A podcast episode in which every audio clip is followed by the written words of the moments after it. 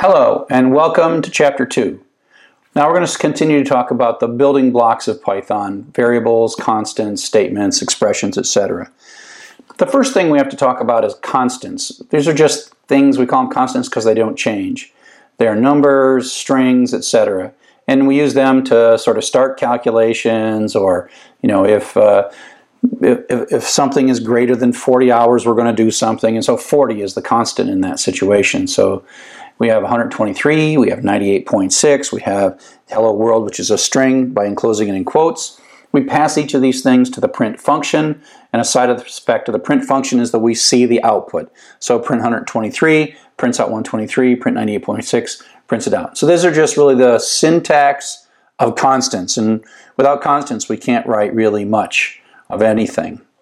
The other sort of foundational notion of any programming language are the reserved words. And like I said before, reserved words are these special words where Python is listening for them, and there are very special meanings. So when Python sees if, it's not just any other word, it means how Python implements conditional execution. Variables are the third building block, and that is a, a way that you can ask Python to allocate a piece of memory and then give it a name and you can put stuff in that. Sometimes you just put one value. Later we'll see when we do collections in chapters 8 and 9, uh, we will see that more than one value can be put into a variable. And the variable, the how we control the variable is through the assignment statement. And as I said before, it's important to think of the assignment statement as having an arrow to it. So this is not saying x for all time is the same as 12.2. What it's saying is take 12.2 Find a place, find some memory in your computer there, Mr. Python. Give it a label X. We get to choose the X. That's the variable part. We chose it, right? Um, and then stick 12 in it. And then the same is true for 14. Go find another spot, name it Y, and then put a 14 in there. So think of this as an arrow every time you see that equality, uh, the assignment in, the, in an assignment statement.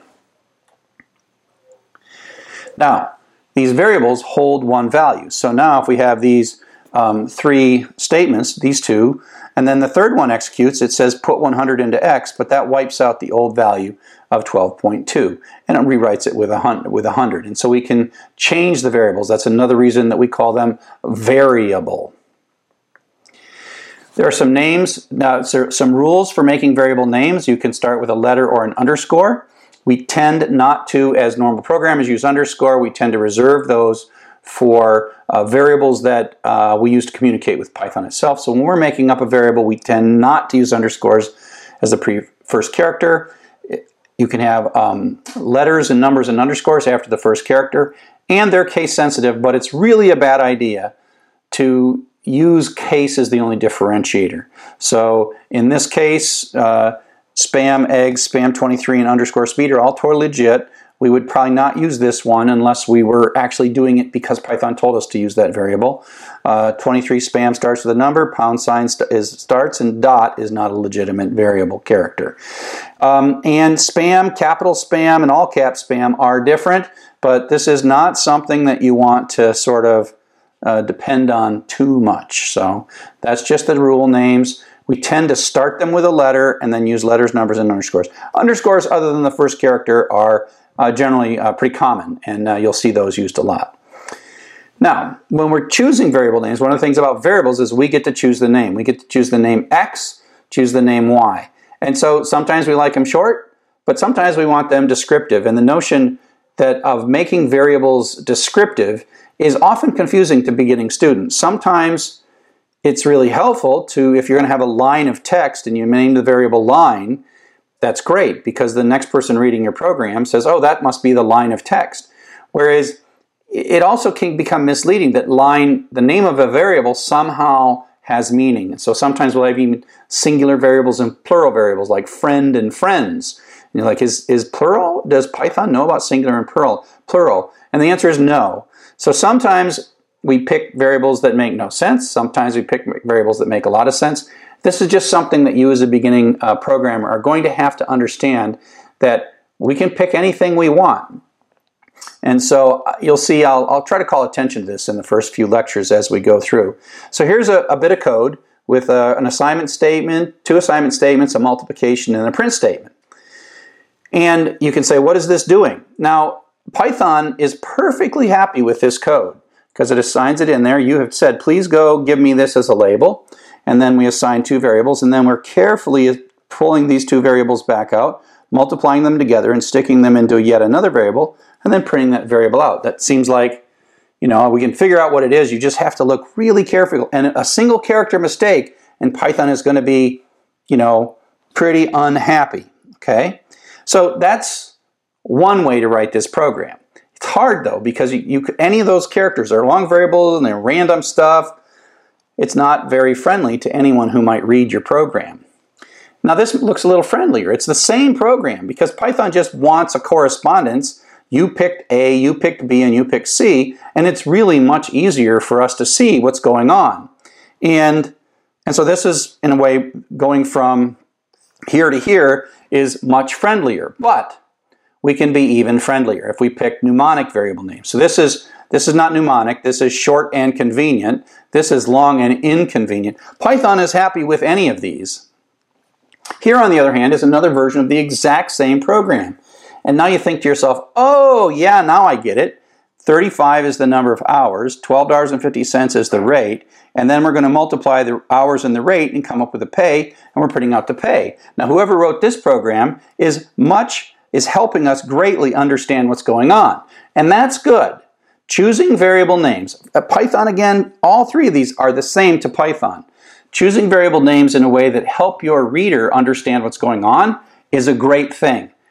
The problem is, the danger is, if you read this and you think that somehow Python understands payroll, that if you name a variable hours, that Python knows what hours means. The answer is Python really doesn't care what you name the variable as long as what you name it, you use it, right? And so you got to be careful. And so you'll see, I will, when I write my code in these first few weeks, first few lectures, I will sometimes write it with gibberish. I'll sometimes write it with extremely short but meaningless variable names. And sometimes I'll use meaningful variable names. And I'll call your attention to it and and it will get you. You'll start when you look at this third kind. It has meaningful meaningful variables or mnemonic variable names. You'll just instinctively want to give Python more intelligence than it sort of deserves. I guess that's probably the best way to say that. So we've talked about constants. We've talked about reserved words. We talked about variables.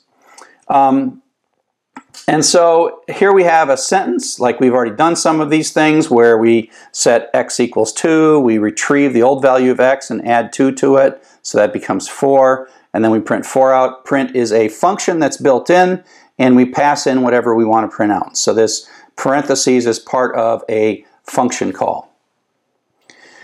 Okay, so an assignment statement, you have to really get it your head around the notion that it has this arrow nature, and that it evaluates this entire right hand side before we change the left hand side. And so you can think of this sort of as at time step one, it does this, and then at time step two, it does the copy. And that's how you can have something like X on both sides of uh, an assignment statement. And so if, for example, we have X and X has 0.6 in it, X has 0.6 in it, what happens is, is that it first, it, it sort of ignores this part right here and evaluates the expression. So it pulls the 0.6, everywhere x appears, it pulls 0.6 out. Then it starts running these calculations, and then it has the new value. After all the calculations are done, then and only then is it going to put that back into x. And so it sort of takes that and puts it back into x, and then wipes out the old value, at this point, this has all been taken care of and it's been reduced down to this 0.93, and so that is what's put in as the new value. So, up next, we'll talk a little bit more about making more complex expressions.